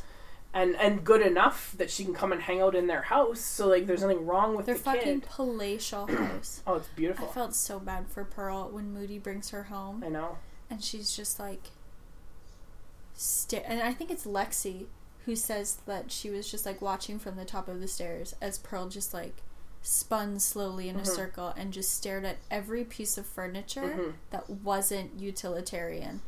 Yes, well, and like you have the, the the description when they rent the duplex, the part of the duplex, right? That they both have a room, Mm-hmm. and Mia has a, a space for her art. Yeah. So they have like three rooms, three Which bedrooms, never and, and like most of the time they've had to share a bed. Yeah. And so and and so for someone to come from that kind of upbringing, to like walk into Mm-hmm. Elena's life, and uproot it Mm-hmm. is horrifying to her. Mm-hmm. But then they're like, but then Lexi goes to her as well. She does. to and goes to Mia because she knows that her mother's gonna like lose her shit. Blow a fucking gasket. And so she goes to Mia as like but which also tells a Lexi did the right thing. Wouldn't you say? Oh, I think so. Like she knew also I think she kind of got pregnant on purpose. I think so too. But she knew she sort of talked about it with Brian. Yeah. He fucking freaked. Yeah. And she really pushed him away Yeah. and forced him essentially to break up with her. Yeah. And I think that was the only way that she could convince herself that the abortion was the right thing to do. Like Yes. she had to do all of those Yeah. things in order to be able to go to the clinic and be like, Well, and I, and I think the the show did a better job maybe of of that because it talked to so much about how Elena didn't want to be pregnant that fourth time, gotcha. whereas the book didn't do it quite as well. Mm. And I think if if the book had done it better, then you would have maybe questioned like why didn't she talk to her mom? Like, do you know what I mean? Because they have that relationship that you feel like they would have been able to, Mhm. and like show Elena might have been more sympathetic than book Elena, just be well, just because of you know what we learned about Izzy's Yeah. you know about Izzy's when when she was pregnant with Izzy, right? And so, um, but yeah, Izzy was a was a good and Izzy as like of all of the kids, I think probably the one with the biggest heart For sure. and the most compassion for people, and she Mhm. tries her very best to do what's right, mm-hmm. and but she doesn't like to open up, and Mhm. so when she does the thing that she thinks is right, she ends up getting Shit for it. shit on essentially because yeah she Yeah. she makes choices and doesn't explain them Yeah. but like when she defends people that she cares about like it is wholehearted Yeah, and she also even says in the book, like the person in her band class she defended never said a word to her, hmm but knew it was wrong, knew it was unfair, Mhm. and so acted in the way that she thought Mhm. was right. And also, when all the kids come home and fucking watch Jerry Springer, Izzy's up in her room fucking practicing Mhm. and like Mhm. being a good kid. hmm I know. And, yeah, and the show does a really good job. There's also some stuff um, in the show where Lexi like takes more advantage of Pearl than Mm. in the book. Well, she for sure does. Um, yeah, It's she's just a mini Elena who's like, I see a charity case, Yeah. I'm gonna fix them. yeah, but there's it there, and it works out really well. And Brian gets really upset with her Yeah. about it, which is like, it, and it's interesting and like the whole dynamic. I thought the the the show adaptation I thought was really really well done. Mm-hmm. because it's a short book, and so there's a lot you can do. And so like uh, we Elena like she mentions her or we have mention of her ex boyfriend Mm-hmm. that Yep. she had before that he went to Vietnam and then he like disappears. Yep. He shows up in the show Oh, really? a couple times, which is kind of nice. I think he's in two episodes because she he's right. He ends up writing for a newspaper, so she goes to ask him for. So it, it helps to kind of tie some of those together. things, Okay. and that's where we get the flashbacks to them when they were younger with like AnnaSophia Robb and, Mhm. and stuff, and and you sort of get some of those some of that interesting Mm-hmm. stuff. So you get a little bit more backstory of Elena, which I think helps to. Yeah. Yeah, and then like. The ending, I, will, I won't spoil it, but the ending is like is different from the book in- Really? in ways that I don't know how I feel about just yet. Okay. Well, I'll watch and then we'll discuss. But I like I liked the ending, and if I'd seen the show first and then read the book, I'd be like okay. But I think because I read the book first, I was like, well, all right, Mm. it makes sense. Like it narratively, it's fine. It's just it's a it's a decision. Like, Yeah. it's a choice. It's a choice. Yeah, it was a choice. We all make choices. we do all make choices, but it was good, and I I liked the show a lot. Mm-hmm. um, and I would watch more of it. And I think that's why the ending was changed because it allows for there could be more because we Oh, now have these characters, and there could be Like Big Little. Lies season two. Kind of, yeah, Even if there wasn't anything written. yeah. So there there could be an it. expansion of that. Yes, and I think that that's probably not a bad thing. Mm. Um, I like Joshua Jackson a lot in it because he's like just that kind of perfect. It really, to me, in a lot of ways, it is like Pacey Witter as a dad. Yeah. Like, and, and in so many ways, like the because in the, the last season of Dawson's Creek, when because there are however many years after Mm. like the rest of the show had taken place, he had like grown up and like kind of figured his shit out, and like you know that at some point in time he was going to be a dad, and like he'd be a Mhm. good one, and he had all of this compassion for people, and like they live in a but in this show like he lives in a community that like it's not like you can't get divorced or whatever but No. like you don't get divorced Yeah. like it's not part of what happens you just and that's what and again the duplex houses i think are really really emblematic of everything in that community is like behind those closed doors you have no idea what's what is Yeah. there Mm-hmm. and i think their family is Like, exactly that Even the garbage doesn't go on the street in the bins. The fucking trash guys go around in alleys on a scooter to Mhm. collect them. that's real by the way or it may not be anymore but it was That's Like, that was fucking stupid. but it's all part of the I know, but it's like, good lord. But then just make the fucking alleys wide enough for the garbage truck Mhm. to go down them. Like, i know I understand. logistically. but like but and so i liked him a lot in the show because i thought he like he did a really good job um playing that hmm and he had the job to do with the trial and whatever and he's a lawyer and he's very clearly good at what he does hmm but because they've added some stuff and she does go see Jamie, like there's some tension in the marriage that doesn't exist in the book, Mm. uh, which I think helps to sort of flesh some of all of that out and gives him a little bit more attention. Yeah, Because because he's barely in the He's, book. he's not really in the book, but he's he's quite an interesting character. And so if there is more, I would like to see him. Him because like at the end of the show, the house still burns down. Yeah. Right. Like so it has to. There, it has That's to. what yes. the show's called. well, but but at the end, it starts the the opening of the show is Yeah. them watching it burn, and then hmm and then at the end we we get to that point, and so I think that it, by leaving it kind of ambiguous for a potential second season gives us the opportunity to see like what how he would do dealing with some of this stuff hmm because their life is now ruined. Well, it's not, but the outward display of their life is now ruined. hmm Um, They have one kid who's gone. and they have to move back into the duplex, which I find fascinating hmm in so many ways. Yeah. Um, and I think, oh yeah, I, yeah, Mia's art installation is very different in the book too. Okay. It's interesting. It's re- it's a really interesting thing. It's just very different. Okay. Yeah. Yeah. I thought it was. I understood what Mia was trying to accomplish with each of the things that she left for the family, but I found it very hard to visualize Mhm. a visual work that's been translated into hmm text form. I was just Mhm. like, okay, but what what am I Yeah, looking at? so the, it's not the same. It's still super interesting, and it does a lot of the same stuff. the same stuff, but it's just I think it makes for a better. Because I, I kind of wondered myself when I watched it if they had trouble translating the visual into the text back into a visual, and so they chose Yes. very Something different. But the choices that they made, I was like, "Ooh, I like that. That's very good." Okay. Yeah, and it was like foreshadowing in a way that like you wouldn't have expected. Ultimately, Yeah. yeah, I thought it was cool. Oh, neat.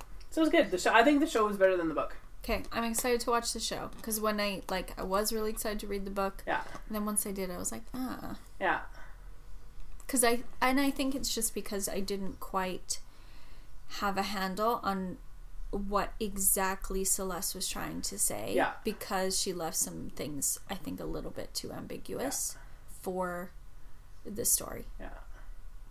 I also read last week or the week before, whenever I read that one. The next day, I read Brother by David Chariandy, hmm um, which you should absolutely read. Okay. It's phenomenal. Do you have it? I do. Can I take it home? Sure. Um, I'll give you another book too that I just finished yesterday. that I bought um, Lady of the Dunes or whatever the fuck. Woman of the Women of the Yeah. Dunes. It's good. I bought it. It was the only copy at the Indigo by my house. There you go. um, so yeah, I read I read Brother by David Chariandy, and it's he's a Canadian author, and so it's something that I would consider maybe, you know, if we get our hands on like ten copies or whatever, doing in school, like in the lit circle or something. Um, and it was told it was really interesting. The structure of it is really interesting. So we'll talk about it after you've read it because it's I really liked it. I read it. It's like 179 pages. I read it in like two hours. Yeah. I cried at the end. Like it was just it was good, and it was a very uh, and the reason that I was introduced to it because I'm, I'm teaching summer school and we're doing some planning as like a, a cohort of teachers and one of the uh, one of the guys that's what he teaches in 30 2 and I was like oh, Oh, fuck yeah that would be awesome Gotcha. and it's CanCon and Fits all the and boxes. and it's CanCon by a not by a not white author which is also super important and he's also like not like Joseph Boyden and pretending to be something that he's not like it's very it was good it's it was it was a really really good read super easy read too I have one more question about low Fires Everywhere. Sorry, Sure. I just thought of it.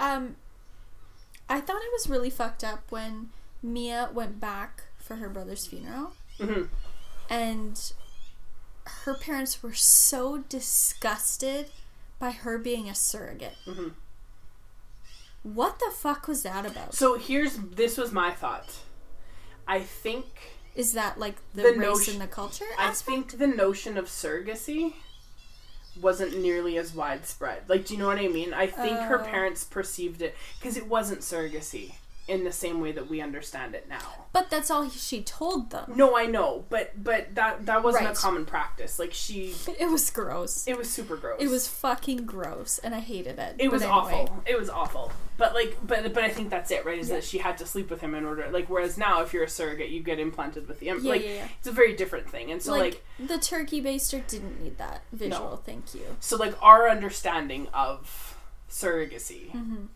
Is very different from like a late 90s understanding of it and i think that's part of it right is that her her parents probably made the assumption that she fucked this guy and then Mm-hmm. agreed to give up the baby if she got pregnant. Mm-hmm.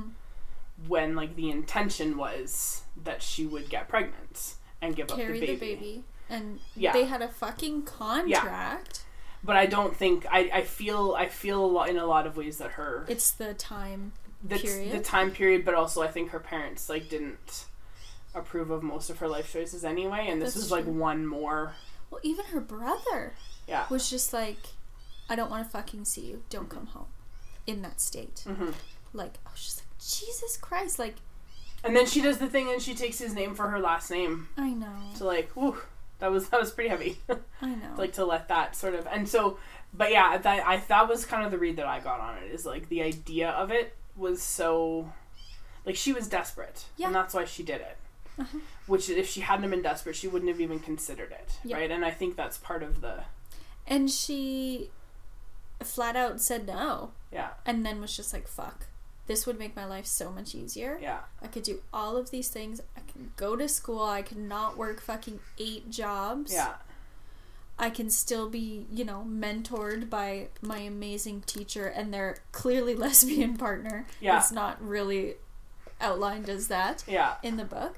But yeah, that was really fucking weird. yeah it was very bizarre but i also think that there's like that idea like she's that's their girl like that's their daughter and she's made this choice and Mhm. and at the end of the day like she comes home and she's pregnant and they, they she tells them sort of what what the decision has been and so it's a good their grandchild but it's not their grandchild and i think that there's that element of loss that exists Well, they said, How dare you do this? And your brother just died. It's like, those two things aren't the same they aren't the same. literally are this already happened before he dies yeah And it had nothing to do with them. yeah And also, that's the reason that she's banned from coming to the funeral and saying goodbye to her brother. hmm Who, her brother was the one who's like, I've been putting aside all this money for you. Take my car. Mhm. And she was like, No, I can't do that to you. And then when he dies, she's like, Guess what, motherfucker? I'm taking you. Not really. That's not No. the tone of it, but No, just like, but she's but she she your final she, gift to yes me. and she allows herself Yes, to, to take, take it. it. yeah which i think is because he no longer needs it. He no longer has his bright future Yeah. ahead of him. yeah That was really fucking. Well, and, that, and that's the thing, like with her parents, is like her decisions were independent of anyone else, and I think Yeah. that was part of their problem is that she went off and did these things, and you know they don't know her anymore, and they don't, Yeah. because she has no contact. But it's it's funny like how. I mean, the book is set in the late '90s, and so then you know, in the time so early '80s, like that Yeah. notion of surrogacy, and I also like, like, but it was just funny thinking about how different it was to contact people. Like you had to know phone numbers, and you had to like have inf- and now you write a letter. or write a letter, and all those kind of things. And I was like, yeah, I guess, yeah, and letters get lost, and like there's just all of these, and it would, it would be very easy to not hear from someone for weeks or months at a time. and also very easy to disappear. Yeah. As she does. So much easier than now. Yeah. Like now you just can't. How could No. you? Um, I also found it very sorry. Last thing. I also for, found it in in terms of what her disconnect with her family was. It was how she was a phenomenal artist, but couldn't articulate what it was to her that made good art. It just felt right. yes, It was very instinctual, yes. and I was like, why can't they get that when sports is exactly the fucking same? So there's a, a more of a fleshed out stuff from her when she's back in school because they'd also recast they cast someone else to play like a younger Okay. version of Mia. I can't remember her name.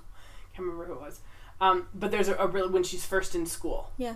and she's first like learning, especially with photography and like learning how and some of the feedback that she gets and she and it's very clear Yeah. that she has that trouble articulating to anybody Yeah. why and and she gets kind of scolded that Yes. she's playing it safe. Yeah.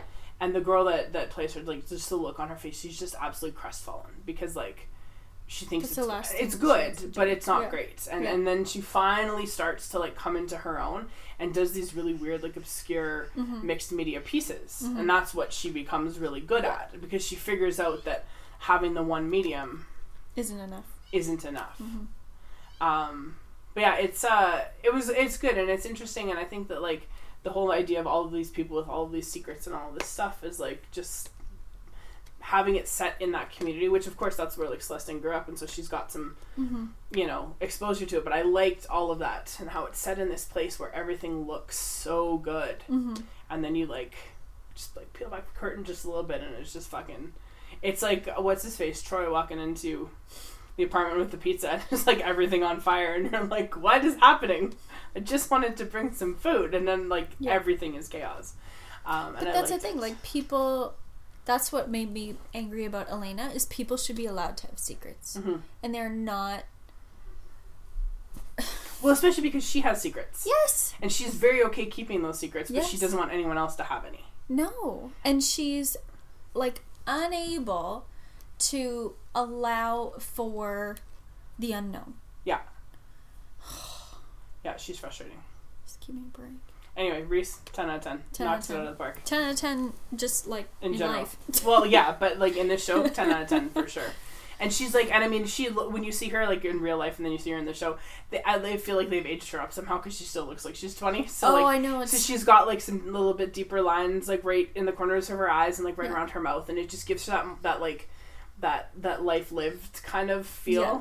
Her and Mindy Kaling are aging in reverse. I don't understand. I, They're Paul Benjamin Rudd Button. also like Paul Rudd just Cate Blanchett, like they're just doing the Keanu. things. Yeah, I know. Although without the beard, Yeah, you can see the age on him. yeah, but it's uh, I know it's ridiculous. Oh. Jennifer Garner also as well. I see like on Instagram every once in a while, like she's because she's a Neutrogena spokesperson, so like an ad will pop up, and I'm just like, how old are you? I know. Have you seen her? vi- This is so unrelated. We're off the rails. Have you seen her like Instagram videos of how she'll just be like, "Well, it's five in the morning and I'm making a Yeah. hundred muffins. Yeah, Let's do this." but she looks fucking great. She's Mm-hmm. not in makeup. She's wearing these like mom glasses. yeah, I know. Her hair's in a fucking Yeah. crazy ponytail, and Yeah. she's just like, let's. It's like her and Jenna, Jenna Fischer does lots of those. Too, Yeah. she like, but I also like I just watch this for their kitchens because I'm like very envious of the kitchens. Oh, it's kitchen porn for and sure. I feel like if I had a kitchen that looked like that, I could also make hundred muffins at five o'clock in the morning without too much trouble. Yeah. Or I- just like take your fucking manual clock and just put that Yeah.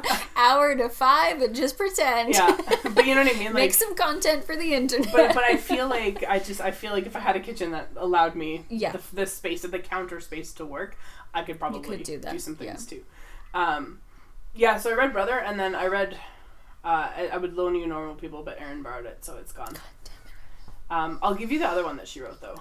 Conversations with Friends. It's good. Okay. Um, oh, by give I mean I'll loan it to you, and you can get back to me. I know I'm gonna have to be very careful with the Um, books. but I watched the first episode of Normal People, and now I just want to wait till they're all out because I like just want to binge To it. bitch it. Okay. But like Good to know. the casting, What phenomenal. what uh, streaming platform is? it? CBC Gem, so it's free. This is like the fifth time someone has Yeah. talked to me about CBC Gem, and I have no Yeah. fucking clue. CBC Gem, A plus. Okay.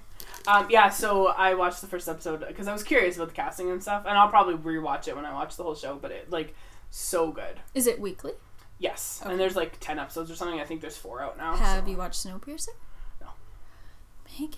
I've been busy doing things. David's I know. bum. I know. I'll get there. I'll get there eventually. There's two sex scenes, Oh yes. and one of them is not related to the bum showing. So get on board. Well, all right, I'm on it. Uh, It's one of these days. I got I'm super. You know, I was saying to my dad the other day when I was over at their house. These last like couple weeks and like these next couple weeks are super busy. yeah. March, April, May wasn't nearly as busy, but now kids are like, oh god, I gotta get work done, and we have like giant report card comments that we have to do because there's like, here's why you got the mark that you did, Yeah. because here's all of this. So it's just a lot of things going on. Mhm. I'll get to it eventually. Um, and then I read a book that I'll give you too that you can keep because I didn't love it. Uh, oh, great. no, I just don't want it back. Like, I'll never, Oh, I'll never read it again. But I'm Sure, curious- Kelsey, you you can have this piece of garbage It's not a piece I of garbage, like. but I won't read it again. So like I'm not overly concerned about it. And also somehow the pages got wet, so it's all like weird and wrinkled at the bottom, and I'm very Which is what I would do anyway. So yeah. So there you can just have it. Let your dog shit up. It doesn't matter to me. But I'd be curious to know what you think of it because like the the premise I thought was really interesting, Hmm. and then the execution I was like oh, it was one of those disappointment. kind of yeah. I mean it made sense, but I was sort of like oh Okay. all right weird, but it was it was uh, it was good. I I finished reading it yesterday. Uh, it was an easy read. It was like I don't know 300 pages or whatever. Yeah. Super simple read. Um, and then there's something else that I read too, but I forget. Are there questions? I Because have, I've got a venti worth of f- I've got liquid a in my bladder, Couple. ready to explode. One was a surprise, surprise. Um, one was no, that's not where it was. You're just torturing me now on purpose. Uh, can I ask if Tom Cruise ruined his career by straightening his teeth?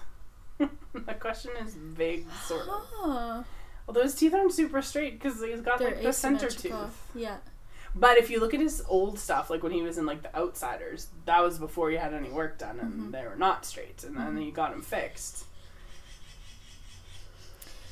See, when I think of Tom Cruise acting, I don't think of the No. mouth, the smile, like you would say a The Rock type Yeah, of Because person. it, he shows it off, but it's not like a personality trait. no. Whereas with with The Rock, it is very much a personality. And you know what? I think Christian Bale would have had less to work with with American Psycho if Tom Cruise didn't have that perfect smile with nothing behind it. That's true. You know what I mean? That's very true.